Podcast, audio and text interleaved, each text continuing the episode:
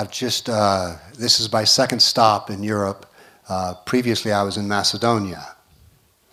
Although, as a professor, I love to see students who want to learn. That is not the purpose for my coming to the Czech Republic. Uh, my purpose for coming to the Czech Republic, as Milan mentioned, is to set up a Center for the Study of Political Islam, international, based here in Czech Republic. It started out just in Euro, uh, America, but there is much to be done other than writing books and giving lectures. There's practical political work that needs to be done, and that's what we need to do with CSPI. What we want to do here is to establish several things. Uh, we want it to be educational. We're looking for people who want to learn and then lecture.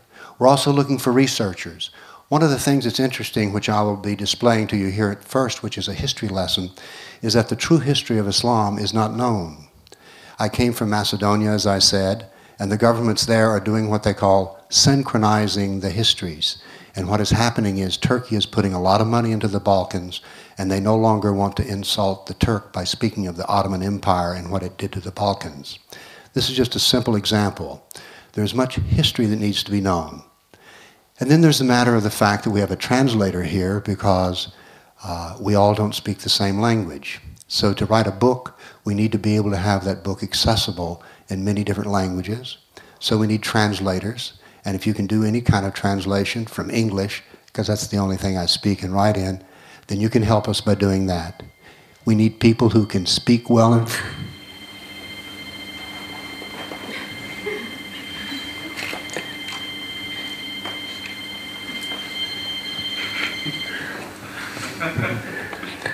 That has happened to me while I'm speaking on stage. so we need all kinds of people. For instance, we need people who know finances. Unfortunately, to do anything in politics, you need money. That means it needs to be accounted, kept up with. We need fundraisers. Basically, this is a political th thing we're trying to start. Uh, we researchers. We also need, for instance, to establish a library. And by a library, what I mean is there are many things known about Islam, but there are also some books which are not that good. So we want, and there are some very excellent old books. So we would like to, establish a research section which can not only study history, but basically at least put together a library so that you can learn the truth about Islam.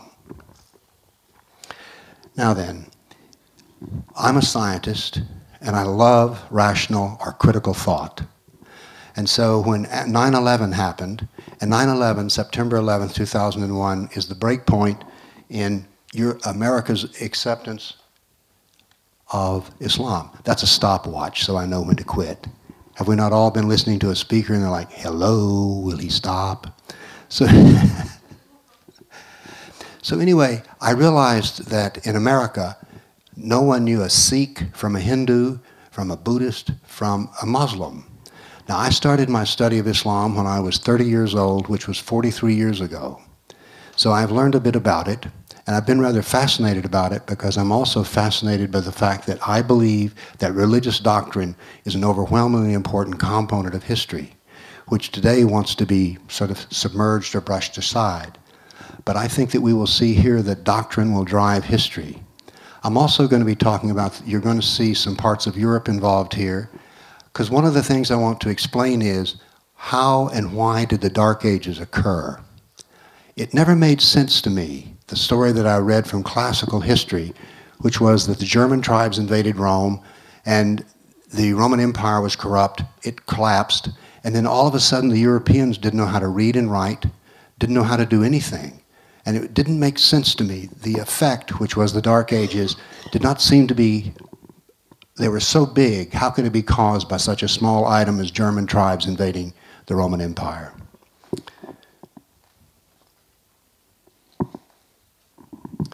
We have our first slide, which is, I'm not used to working with a cord on a microphone. We have our first slide, which is, how did this come about? Exactly, the green is Islam. How did this happen? Most people have no idea. So we want to examine that. And on our next slide, we see that before, this is about the map of the Byzantine Empire, about the time that Muhammad's descendants, the Muslims, were going to burst out of uh, Arabia and invade the classical world. So this was what the, empire, the classical empire, when the fall of Rome happened, is being reestablished. This is the Byzantine Empire. And on our next slide, we see what happened in 25 years after Islam invaded the classical world. How did they spread so far, so fast? North Africa, we also have the Middle East. How did this happen? The, a good explanation is generally not given. It collapsed so fast. And on our next slide, we see here what I call the first stage of classical annihilation. The Byzantine Empire shrinking. We're, uh, Islam is pressed into uh, what's called Persia then in those days. And there's almost none, none of the classical left in North Africa. On our next slide, this is basically 100 years. This is a massive expansion. How did this happen so fast? This is like a collapse. Why did this happen? On our next slide, we, uh, this, you're going to witness something here in the sense of this is going to be a data driven talk. This is going to be about facts. This is going to be about objective thought. That is, anybody else can do the same work that I've done. This is important. One of the things I want to do as CSPI is to teach people how not to use opinions, but to use facts. We want to use our intellect. We don't want to use emotions. There was a big book published, and when I say a big book, it was a 1,100 page history book called The Rise of the European Economy, AD 300 to AD 900. Now, that sounds like a very boring book but it was fascinating. It was the first history book I ever read which does not have a story. All right? There's, and even said so in the book. This is a narrative without a story. What had happened is, is that there had been a lot of research about the archaeological remains under the Mediterranean Sea. Now, it turns out one can learn a great deal about looking for shipwrecks beneath the ocean. Let me give you an example. The Mediterranean, particularly in the classical world, was very dangerous to sail on. So, therefore, there was always a certain percentage of sailing ships which sank. So, if in a certain time period you find a lot of ships, that tells us there was a great deal of trade. If there's a period in which you don't find ships, that means that there was not a lot of business going on. So, we can learn a lot from what is left, the remnants of history. Now, there was another kind of archaeology that's been done, and it was an archaeology about data. Old classical documents had been translated and then put into a massive database. And this was one of the most fascinating things. Because in the back of this book, in the appendix, were all these battles fought between Islam and the classical civilization. Now, most people, even if they know a bit about history, they may know about Lepanto. They may know about the fall of Constantinople. They may know about the invasion in Spain in 711. And that begins to be about all that most people I know who would consider themselves pretty good uh, historians know about. Well, there was just battle after battle after battle. I was fascinated because I thought this was the insight that I'd been looking for to try to explain the Dark Ages and the rise of Islam. Well, once I took all the battles in the appendix out of this book, I then began to use the internet to do research, and I put together a database of 548 battles that Islam fought against the classical civilization. 548. Well, now what was I going to do? Because who wants to, if I sat here and started reading to you a list of 548 battles, you would head for the door. But we needed a way to display this. So I developed something which I called a dynamic battle map. Because what I want us to see is not what one battle did, but the sweep of history. So this is a strategic overview. This is what I'm this is one frame from what a dynamic battle map is. I took the period that I had information, which was from AD 632 to 19 and 22, and divided it up into 20 year periods. So every time the map changes, it's another 20 years. And we see here that what we have in these white dots is the present day, call number two. So what we want to do is these are the new and current battles, and then they are going to change to red, which means they're now in history. So we're going to build up with every 20 years an overlay of all these 548 battles. So now then, if we could play the first movie.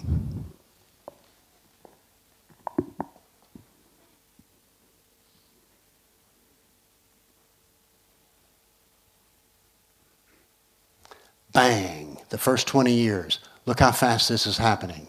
Battle after battle. And notice something Islam is projecting power across the oceans or the Mediterranean.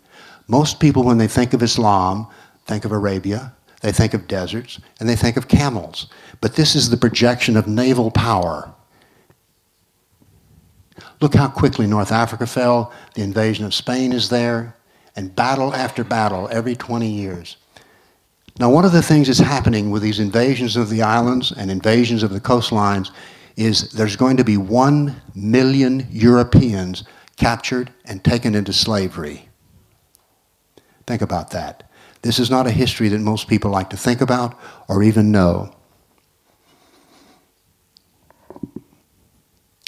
You will notice that it is relentless. It is ceaseless. It goes on and on and on.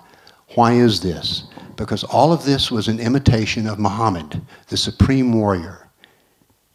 He averaged an event of a battle every six weeks for the last nine years of his life. It was, he was relentless, and the jihad was relentless. Now, what's going to happen is there's going to be, the green is going to disappear in uh, Spain. And look what's happened now. We've, yes, we're past the fall of Constantinople, and now then the Balkans are being hammered. And as you probably well know, they're going to get up to the gates of Vienna.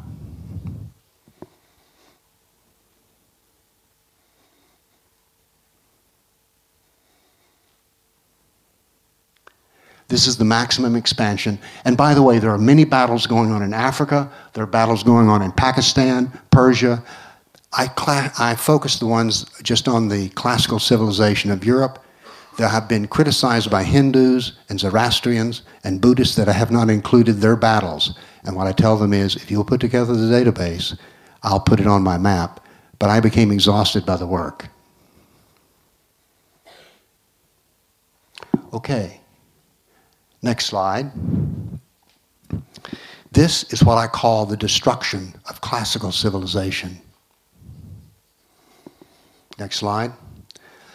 Now, what I've given you here is an exercise in quantity.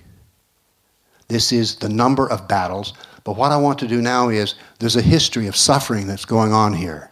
So I then took and put together, these are sort of news of the day for century after century because we not only want to understand how many battles there were, but what was the quality of this work.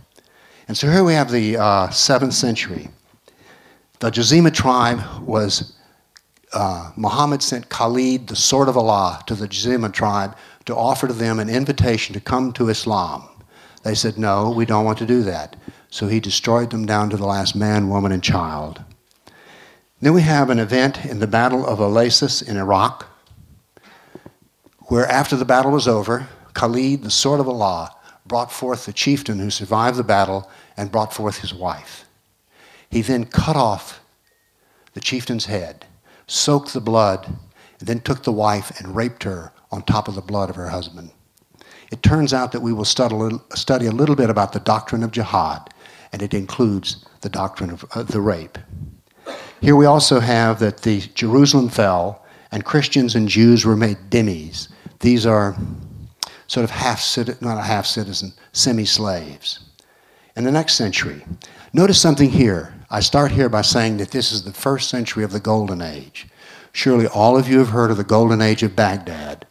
So, this, the next few centuries, I'm going to show you what was happening, not only in quantity, but the quality of what the expansion of the golden age was. So, Islam moves to the east. There's attacks on the Hind- in Hindustan. 26,000 Hindus die in one battle. Then in Armenia, the bishops and nobles invited the Muslims to have a debate. After the debate was over, the Muslims pushed everyone into the church and burned down on top of them. In Ephesus, 7,000 Greeks are enslaved. Next slide. There was an order the, from the Caliph, the ruler of Islam, to destroy all new churches. At Amorium, there was massive enslavement of Greeks, and the Egyptian Christians revolted over the jizya. The Copts, these are the Coptic Christians who are suffering today. So this is the beginning of their suffering. The jizya was the tax on the dhimmi. Next slide. We're still in the Golden Age, the 10th century. In Thessalonica, 22,000 Greeks are enslaved. In Seville, Spain, the Christians are massacred. And then 30,000 churches were destroyed by the order of the Caliph in, in Egypt and Syria. Our next slide. 6,000 Jews of Morocco. By the way, we're still in the Golden Age. This is all Golden Age material. 6,000 Jews in Morocco are killed, hundreds in Cordoba are killed, 4,000 Jews in Granada are killed, and now we have the invasion of Georgia and Armenia. And in Hindustan, in one battle, 15,000 were killed and 500,000 were enslaved. Next slide. In Yemen, the persecution of the Jews goes on. They're given the order convert or die.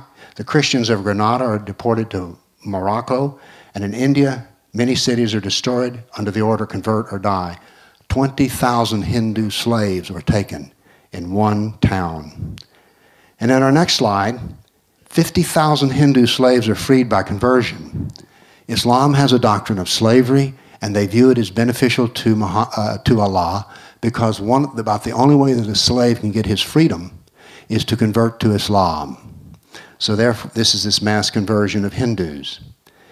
And a 20 year campaign tre- created 400,000 new Muslims out of Hindus. The Buddhist monks are uh, butchered, nuns are raped, and then an intellectual tragedy happened, if this isn't tragic enough, in which the library at Nalanda, at that time the largest library in the world, it was a Buddhist library, and it took days to burn. In Damascus and Safed, there's mass murder of Christians. The Jews of Marrakesh are massacred. In Tabriz, there's forced conversion of Jews. And in our next, slide, we're still in the golden age, by the way. This is golden. In our next slide, we're still in the golden age. In Cairo, there's more riots by the Coptic Christians, and churches are burned. Forced conversion of Jews in Tabriz, and Tamerlane kills as many Hindus as 90,000 in a day. In India, 30,000 are massacred in cold blood, and then Talik, one of the invaders, a Muslim, took 180,000 slaves. In the 15th century, we're finally over the Golden Age, but see if you can tell any difference from what's happening. Tamerlane in India devastates 70, 700 villages. And this is one of the great tragedies. Arab Christianity is being destroyed. The Nestorians and Jacobite Christians were annihilated. Most people don't know this, but Persia was half Christian.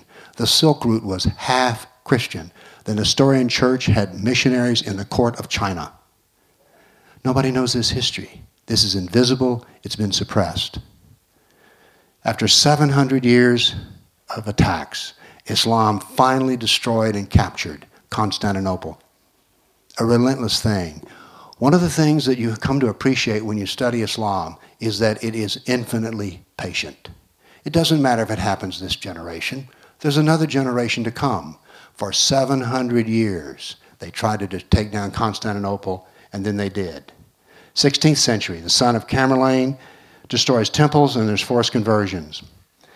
The generals, after that battle, built two towers of heads. They were so tall that a man on horseback couldn't see over them. The same thing happened in Spain. Towers of skulls were built so tall that a man could not see over them on horseback. Noble women, and this is the Hindu noble women, commit mass suicide to avoid sexual slavery and rape. The technical term for this is, whoops, on my slide, I, I'm recovering from an error. Ah. There is a custom which evolved in which, after the battle, if the Hindus lost, the particularly the elite women, the, the elite leaders' wives, would commit mass suicide by throwing themselves into fire. The practice of sati. Have any of you heard of the concept or the name the Hindu Kush in Afghanistan? Hindu Kush means death place of the Hindus. So you can look on Google today and you can see the Hindu Kush. 17th century, more Jews are forced to convert in Yemen and Persia. There's forced conversion of Greek, Greek Christians. The Zoroastrian persecution is increased. One of the religions which is going to be annihilated is Zoroastrianism, which was in Persia. In India, 600,000 Hindus are murdered. In the 18th century, on the next slide, we, the Zoroastrian persecution becomes intense. The Jews of Jeddah, Arabia, are expelled. The Jews of Morocco are massacred and the Hindu persecution continues. And on our next slide, in the 19th century, more forced conversions, more massacres, and now then is the beginning of a tragedy which goes into modern times. 250,000 Armenian Christians are slaughtered in Turkey. Now then, the Zoroastrian religion is now completely annihilated. Then in the 20th century, one million Armenians die. You were alive, some of you, when this happened. Now then, I want to say a bit about the classical civilization.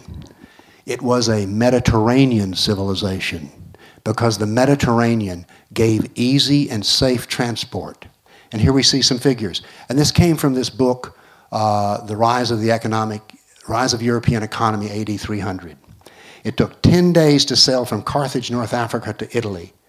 But if you took a land trip, it took 140 days. So the Mediterranean, if you will, was the equivalent of a jetliner. It compressed time. It was very fast to move across the Mediterranean. And it was cheap because it was shipping a ton of grain from Egypt to Rome cost the same amount as shipping it for 75 miles by ox cart. So it's fast, it's cheap. So these ships were like the jumbo jets of their age. Now, this is something interesting. Today, we consider Egypt, for instance, part of Africa. We consider the North African coast, Morocco and such, as being part of Africa.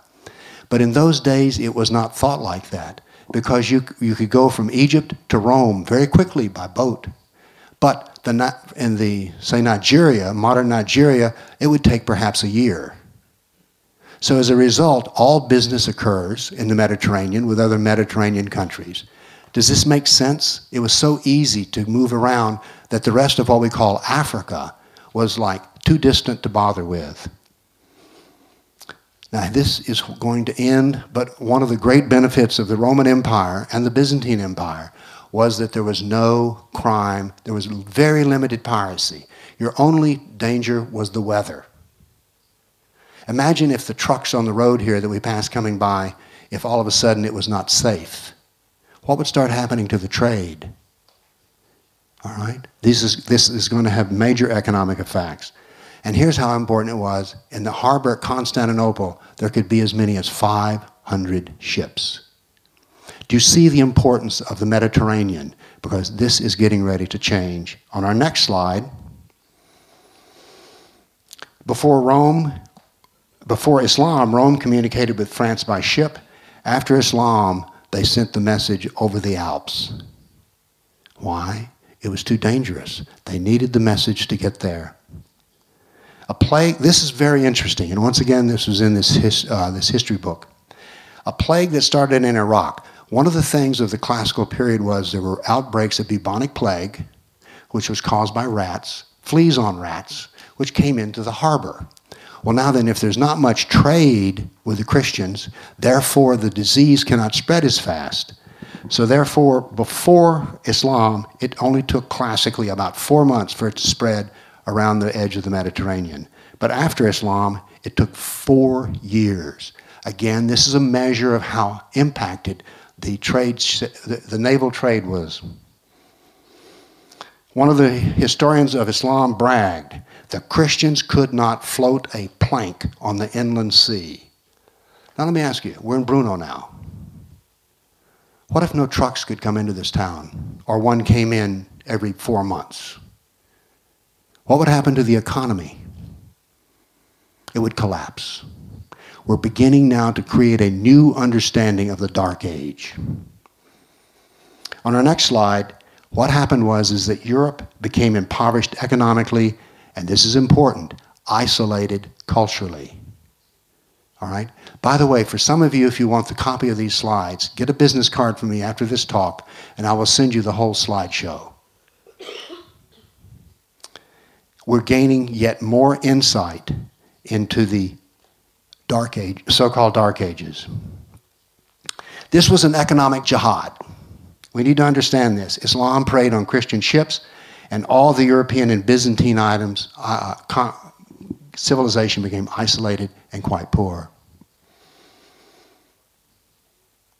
What is the effect? We've all heard of the European Dark Ages, right? There was not one, there was three different Dark Ages, all occurring at the same time. We have a common effect. I posit a common cause. There was one in Europe, Byzantine Empire in North Africa. Now, the one in North Africa was very, uh, was very interesting. Again, from this book on archaeology of history, there is a layer of silt in the Mediterranean at the North African coastline. It's, a, it's land that was eroded. How did this erosion occur so fast? Well, this is very interesting. And why are these buildings in North Africa still standing? Because what happened to the classical buildings in, say, Rome? They were used as supplies. The buildings, temples, and other things were taken down, all right, and used as though it were a quarry the collapse of the North African Christian civilization happened so fast that there was not anyone left to harvest the stone. There is something called a neutron bomb. It does very little destruction of, of buildings, but kills everything that's living. This happened so fast that there was no one left to take these buildings down. Now then, on our next slide, Oh, I want to say one more thing here. Um, now let's move along. So, what did the Europeans do? Well, they did what they could with what they had. The economy became primitive, capturing, uh, trapping animals and selling furs. Then there was selling of lumber, and they had skill with weapons, uh, ironwork, and so they made swords. And then this is the most tragic and shameful part. The Europeans sold their own into slavery in the Muslim world. And I think that this is one of the reasons that people don't want to know this history. Who's proud of the fact that your ancestors sold each other in order to get by? Now, the establishment says that the loss of civilization had nothing to do with Islam, that Islam was a force in good because the knowledge was preserved in the Golden Age. I have reached a different conclusion, which is heretical. On our next slide, I say that the data says that the Greeks and Roman civilization was annihilated by jihad and replaced by an Islamic civilization. Christianity was forever changed. Arab Christianity was basically destroyed. So, what we had from Christianity in the classical sense was a bloody stump of the original Christianity. In our next slide. Now then, in America, I don't know here, but if you mention anything about Islamic jihad, as I've done here, they say, oh, but what about the Crusades? The Crusades were the worst thing that ever happened. It was shameful what the Christians in Europe did. They made some mistakes. But let me tell you something. You've already seen that, that churches were being burned and destroyed. There was constant brutality against the Christians. Christians were fleeing, and the Byzantine emperor pled for help to the Pope. Now, this was bitter in his mouth to do this because one of the tragedies of Christianity was when faced with Islam, it divided amongst itself and fought with others. That is, this, the jihad was so intense that they would, de- they would, the arguments they had amongst themselves limited them because they would not unite for a common enemy. On our next slide, though, we see what the Pope saw. This was Europe at the time of 1100 AD. So this was the world he saw battle after battle had taken place. Christianity in North Africa was gone. Christianity in Spain was under constant attack. So the persecution of the Christians was not an abstract thing to the Pope. And so the crusade started. Now, in our next thing, what I want to do here, remember I showed you a dynamic battle map, and I have another battle map which shows the Christian offensive war battles in the same time frame and in the same way. So we now we need to play our Crusades movie. Okay, so here's the Crusade battles. On the same time, everything is 20 year period.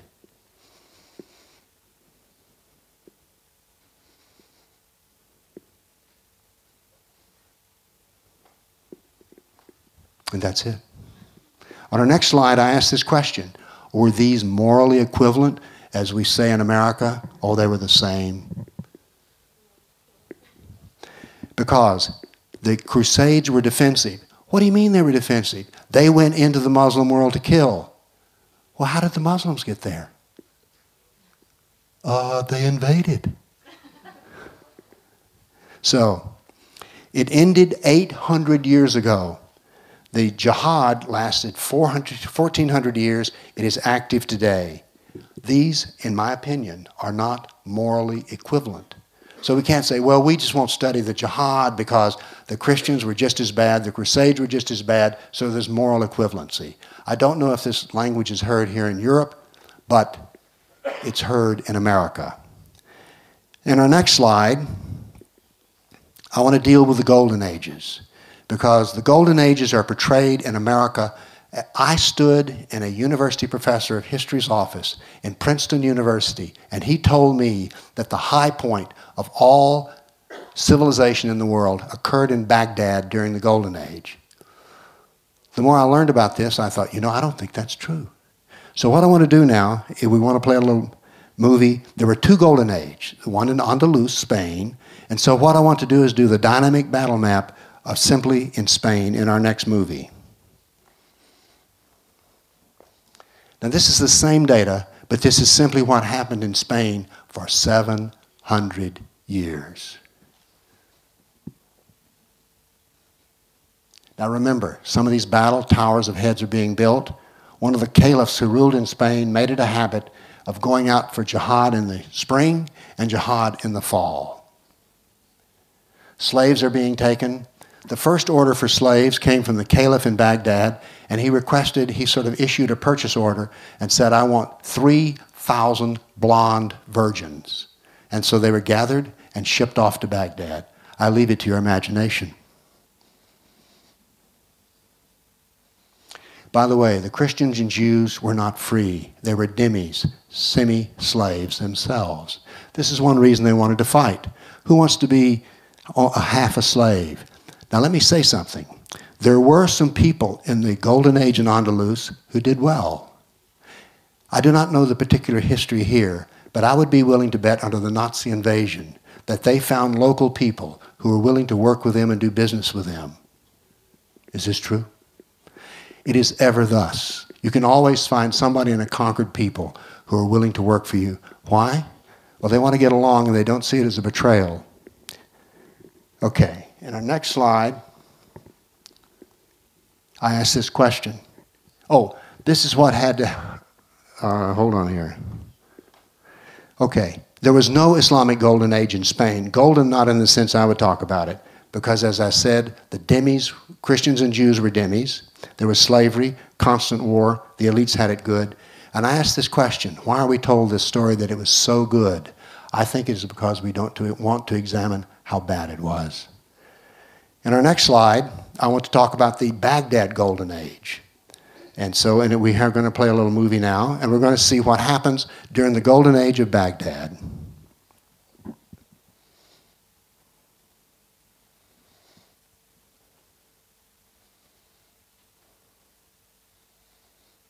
The battles start.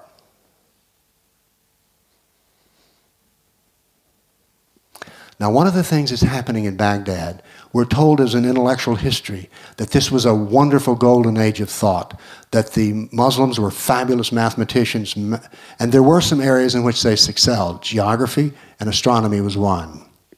But as a scientist, what I noticed was this. Although there was some science in the early days in the Baghdad Golden Age, it reached a philosophic conclusion which was this. There are, is no such thing as a law of nature. There is no such thing as cause and effect. Because you see, a law of nature and cause and effect would limit Allah. And Allah has no limits. So therefore, there is no cause and effect. There are no natural laws. Do you know what that does to science? It ceases to exist.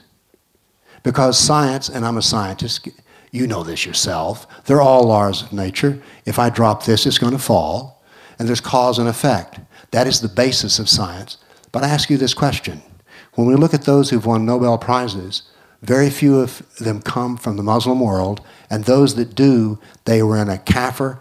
Kafir is an unbeliever. Kafir is a, uh, you would call it infidel, perhaps, is the word you've been given. But the Nobel Prizes come in kafir nations with kafir partners. All right, in our next slide, let's examine once again Christians and Jews were dhimmis. Christian women were used as sex slave, where they deny cause and effect. Now then, they say that Baghdad preserved the classical civilization, the books, the literature. They destroyed 90% of them. I ask you a question. If 10% made it golden, what do we talk about when we say the original 100%? What do we call that? Why wasn't that platinum? And by the way, all those wonderful translations, they were not done by the Muslims. Hello, do you know what the first book written in Arabic was? The Quran. Literacy was almost unknown amongst the, uh, the amongst the Arabs of, uh, or the Arabians. So the translation work was done by those who were skilled in knowledge. They were the Jews, I mean the Jews, but primarily the Christians did the vaunted translation work. All right, on our next slide, we take a look. Here is the Islamic world today. This is how it's come. Now then, there's a database I told you about of 548 battles, but it stopped in the year 19 and 22. So, has this anything changed? There's a marvelous website called thereligionofpeace.com. This is a typical frame from thereligionofpeace.com. So I looked at this, and to me, this is all data. And you'll notice there are 19,000 jihad attacks since 9 11. The reason I use 9 11 as a reference is I'm an American, and for us, that marks the beginning. This data now is the data on which I'm going to graph and chart for you is based on 19,000. The number is 22,000 a day. In America, these battles and these deaths are not reported. And if they ever are reported, they're never connected to anything else that happens. You'll notice what I'm talking about here is systemic knowledge. What's important is not one particular event, but the sweep of history. So here we go. These are the, in the 10 year period, this is where it was scattered across the world. Now then, I plotted the battles over a 10 year period. The red is the total number of jihad. The green is Muslim on Muslim jihad. And then we have the yellow, which is Muslim on Kafir. In Islamic State in Iraq, what is Islamic State's first piece of business to be? To kill the apostates, the Shia. To kill those who work for the government, who are hypocrites. Now, they're not making this up. Because let's go back and look at classical Arabian history. After Muhammad died, the first caliph, which is like a pope, king, warrior, when he, Muhammad died, a lot of Muslims said, you know, we've enjoyed being a Muslim, but Muhammad's dead, so we're out of here. We're gone. We're going back to what we were doing before Muhammad. And Abu Bakr said, Oh, no, you're not. No one leaves Islam. So then started the Rida or the apostasy wars. 30,000 Arabs died, and after about 30,000 of them died, the rest of them said, You know, the Islam thing looks good to us. So then came Umar, who gave the biggest expansion. How, there were several reasons the expansion happened so fast. Number one, the Black Plague had come through the classical world. The other was Greek and, and uh, the Greeks and Persians had been fighting.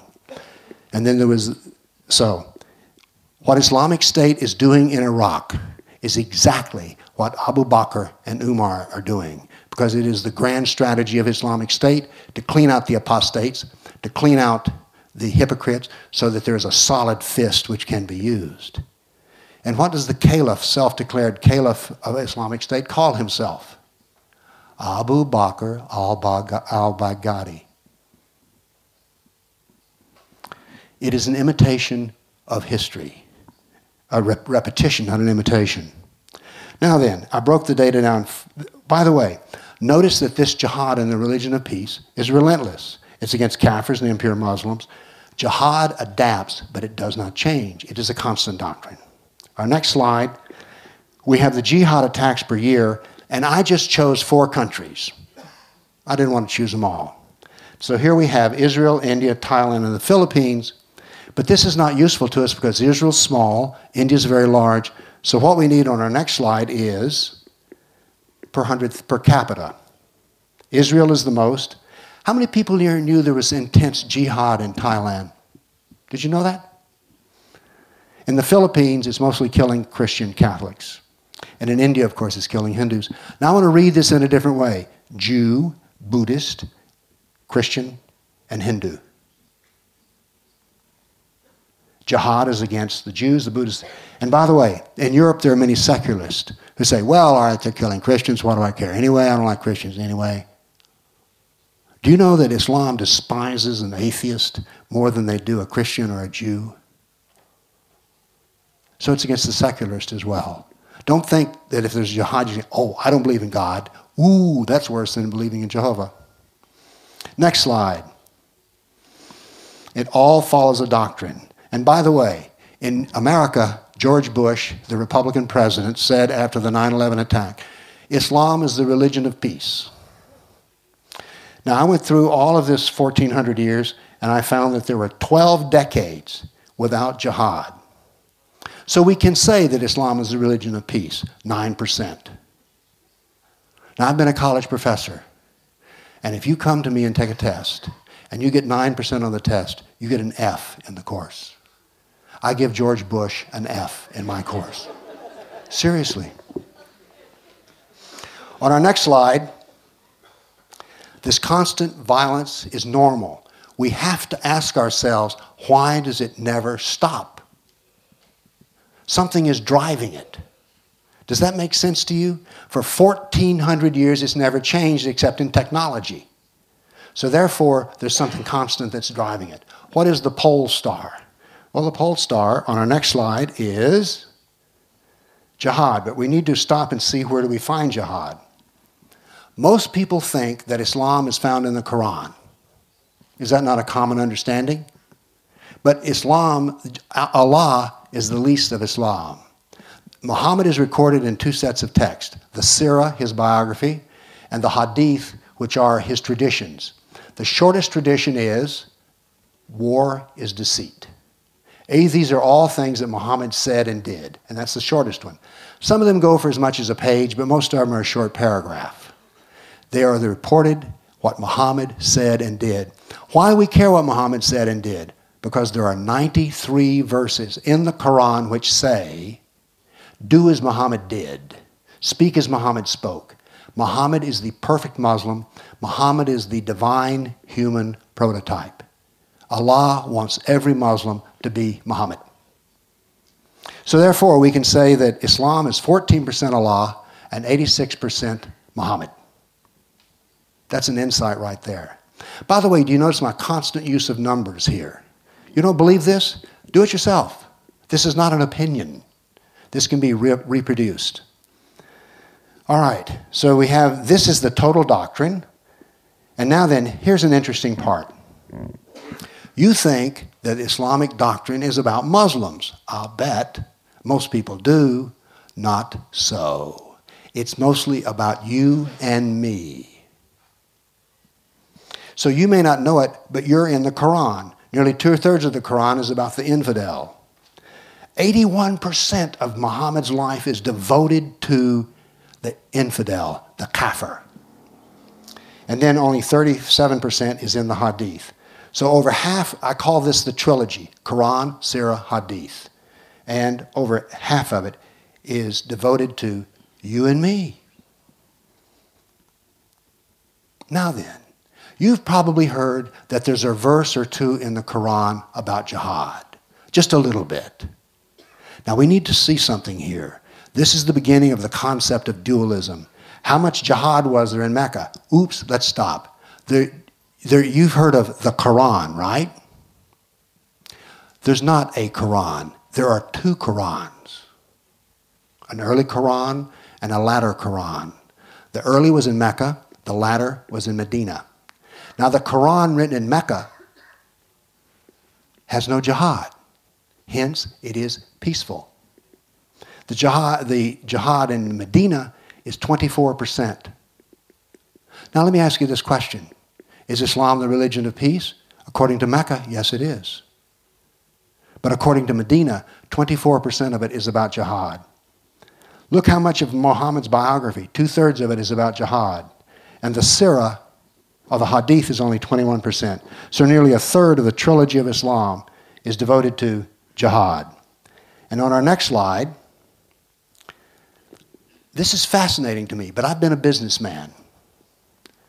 And I'm interested in sales. I'm interested in is it improving or not? Here's some little known facts. I love facts. Muhammad preached the religion of Islam for 13 years in Mecca. He converted 150. 150. That's about 10 a year. If he had kept on preaching the religion of Islam until he died, there would have been fewer than a thousand Muslims, and Islam would have ceased to exist. But when he moved to Medina, he became a politician and a warlord, a jihadist. And look what happened. When he died, every Arab was a Muslim. Remember, he averaged an event of violence on the average of every six weeks for the nine, last nine years of his life. That was successful. The religion didn't work, but the politics of jihad worked incredibly well. But there's also something here. When Islam introduces itself, it's peaceful. Do you know what begins the jihad? Immigration. That's exactly what the history of Muhammad says.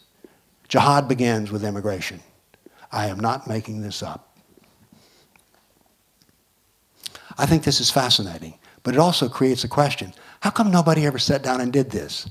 Here's the reason why. Up to now, the study of Islam has been with Orientalists, that is, people who study the Middle East, Arabists, specialists in the Arabic language, and theologians and historians. I'm, to my knowledge, the first scientist who ever studied the Islamic text. So I was the first scientist there. So all of this work, in a sense, was easy. What follows is harder. On our next slide, we have something else. This is called the law of Islamic saturation. I have plotted the growth of Islam. I plotted the growth of Islam in Arabia. I've now plotted the growth of Islam in many Arab in many Muslim nations. Here we see Turkey. In the year 1300, when Islam invaded, Turkey was called Asia Minor, it was called Anatolia, and it was Christian. All Christian. Now, notice something here. It's now 99.7% Muslim and only 0.3% Christian. Look at the time scale on the bottom centuries, centuries. Islam is never in a hurry because it has a constant doctrine which will be repeated from generation to generation. So there's no need to worry. It will all happen in time. Now, the shapes of these curves differ from Lebanon. For instance, Lebanon was a Christian nation before the Second World War. It's now primarily Islamic. Do you know why? Because the Christians, out of their compassion, admitted the Palestinian immigrants. It begins with immigration. I call it the law of Islamic saturation. It will not cease in Turkey until the last Christian is gone.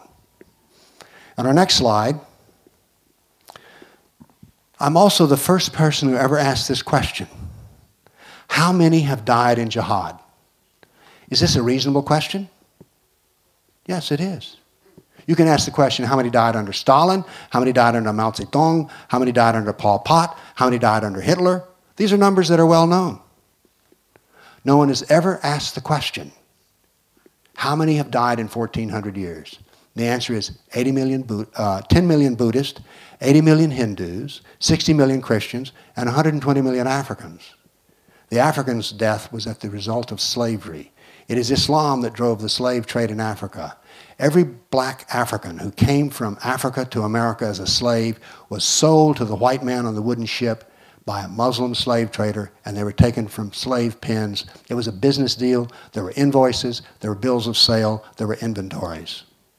Now, let me tell you a little bit about the process of classically collecting slaves.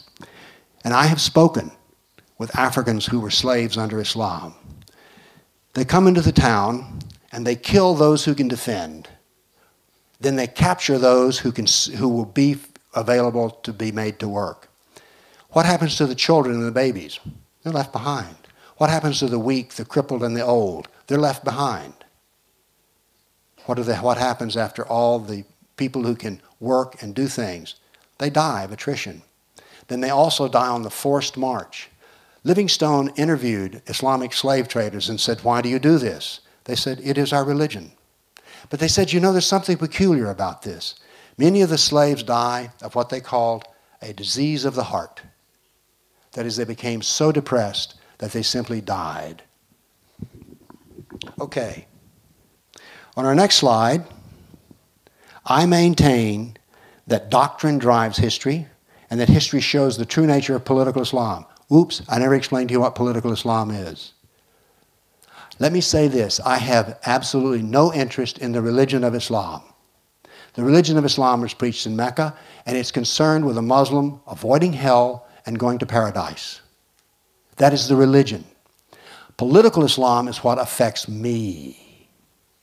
9 11, the destruction of the World Trade Towers, was a political action with a religious motivation, but the act itself was political.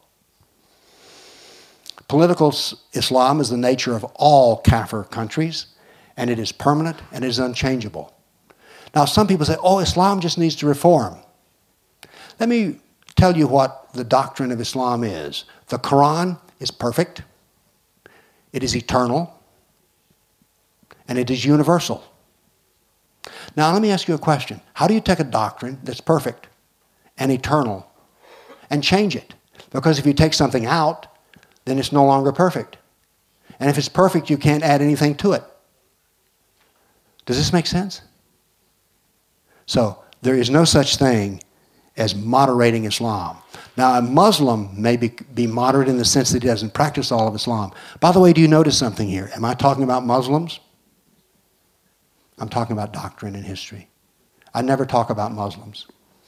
On our next slide, we have an, our, looking at our own intellectual history. Why is this news to you? Why isn't this common knowledge? There's something very peculiar as you read all the historical doctrine. When Islam came out of Arabia, it was the Saracens and the Arabs.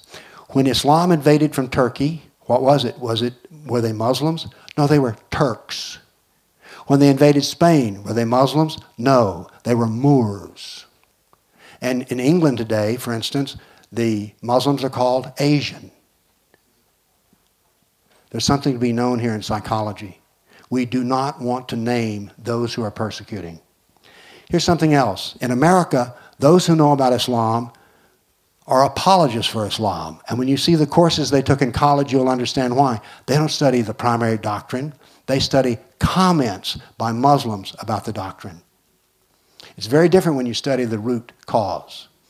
And I, by the way, have very little use for secondary sources. What I want to use are primary sources, not secondary. And all the establishment uh, specialists are apologists for Islam.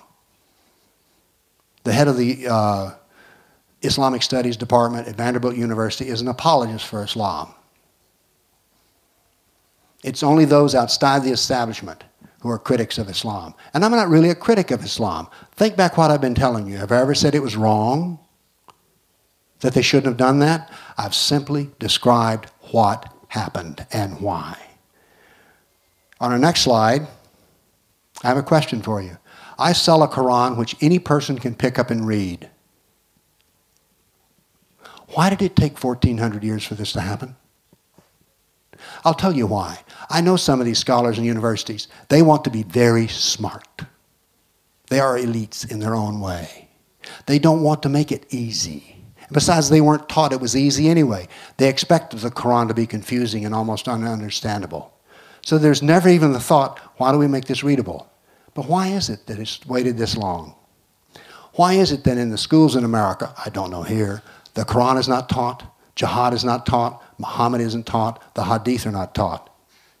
And then in America, the sum of Islam is called the Golden Age, the high point of human history. Why do we remain ignorant and keep suffering? Now then, little story. After doing all this study, my wife, who is a who works with me as well, she's my internet researcher, and also if you study this stuff, you need somebody to talk to. All right? So she gets to hear me talk a lot. Maybe most wives are, I don't know. But but I was talking to her and I said, "Why is it we will not study this?" Because I get a lot of pushback. Oh, you're a bigot, you're a hater, you're an Islamophobe. Why is that? I said, you know, it's like we're abused wives or sexually abused children. And she said, wait a minute. So my internet researcher went in the house and came back with a document from the YWCA, which is a women's organization. It was the rape and sexual abuse uh, and wife beat, that's not the right word, but basically the manual on how to counsel women who've been sexually abused and beaten. So the next thing you're going to see is using this model to explain why we are who we are. On our next slide, now by the way, in America, it is not politically correct. Do y'all have political correctness here? Okay. It's not politically correct to criticize any minority. You're, you'll be called a bigot and then there's this element of you can actually be physically threatened. But that's this century. When we read history books, it existed before political correctness and multiculturalism. So we have to seek an answer. Now remember, I have described ongoing brutality. Now, next slide, we see what I call the traumatized mind. Kafirs accept violence and threats from Islam without protest. We deny the suffering caused by political Islam, and we accept political Sharia. Oh, you need Sharia? Fine. I'll describe political Sharia in the next lecture. The Rape and Sexual Abuse Manual says that violent molestation can create denial. I, maintain, I maintain that the Western mind is in the state of denial. Next slide. They deny there's even attack. If anyone has ever talked with women who are abused by their husbands, oh, no, no, no. Oh, occasionally, maybe a little, he did once. It's denial. Our media in the United States collect, speaks very little of the jihad and never connects the dot. And this is tragic. The Christians never speak of the Christians being killed in Iraq, never speak of the Christians being killed in Nigeria, Sudan, and other areas. It is something you do not talk about. Denial. Fear. The fear is the tool that the abuser used to control the victim. Now, this refers to in America, there was something that was the, you know, the Muhammad cartoons, okay? Why is there such an outrage? It creates fear. In America, people are physically afraid to say anything and do anything which they view would insult Islam. Why are facts insults? Facts are facts. On our next slide, we have guilt. We've not treated Islam in the right way. If we will only treat Islam better, all of this will go away. This violence is a result of our foreign policy in America. We have the wrong foreign policy. If we had the right foreign policy, everything would be good.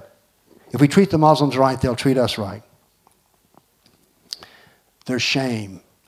They don't want this talked about. That's the reason in America this history is not taught at all. On our next slide, there's humiliation. How many Europeans like to brag about the fact their ancestors were slaves, sold into slavery in the Islamic world? This is not a subject we want to talk about. Anger turns inward. I can tell you this in America. After 9 11, American politics changed. It became far less reasonable. It became far more hateful. George Bush is an idiot. That is not political comment. That is not political comment. And he's not an idiot. You may not like his policies, But that is to start examining his policies is the beginning of critical thought. George Bush is an idiot. That's not critical thought. We assassinate character. With my lectures, I'm never challenged on their facts. I'm just told to be, does the term KKK mean anything to you all here? I'm KKK, I'm a neo Nazi, I'm a hater, I'm a bigot. No one ever says that fact is not a fact. They say, I am an immoral person. On our next slide, we, we're very pessimistic. In America, there's a great depression about Islam. It goes like this Well, what are we going to do? On our next slide, here's the abuser. The abuser, no wife beater ever says, Man, I beat my bitch last night. No, they don't do that. They don't strike her, or if they did, she needed it. So there's not any sense talking about it. For instance, Turkey denies the Armenian genocide. There was no genocide. Oh, there were a few people killed, but that was because of some wars. So they deny it. And by the way, they're arrogant and overly confident. Islam is perfect. There's nothing wrong with Islam, and so therefore it cannot be criticized. On our next slide, domination. The word Islam means to submit. The abuser expects submission. When I deal with Muslims, and I do so in a quiet tone of voice, I never insult, I never anger, and I use facts. They're stunned. What? You do not submit? You do not apologize? You do not try to be nice? Really, I'm telling you, they're like, I can't believe that he will stand and talk. Because they sub- expect submission. And then they want us to feel guilty. In, nine, in America after 9 11, the Muslims said again and again, We are the true victims of the attack on 9 11. People say bad things about Islam. Somebody pointed their finger at my wife with her hijab in the checkout line. We are the victims. Here's what I maintain. After 1,400 years of jihad, brutality, enslavement, theft, deception, rape, annihilation, and insults, the kafir mind has become that identical to that of the abused wife. But what's the solution? We must face our history. We must face our fears. And with that, I draw you to a close. Thank you.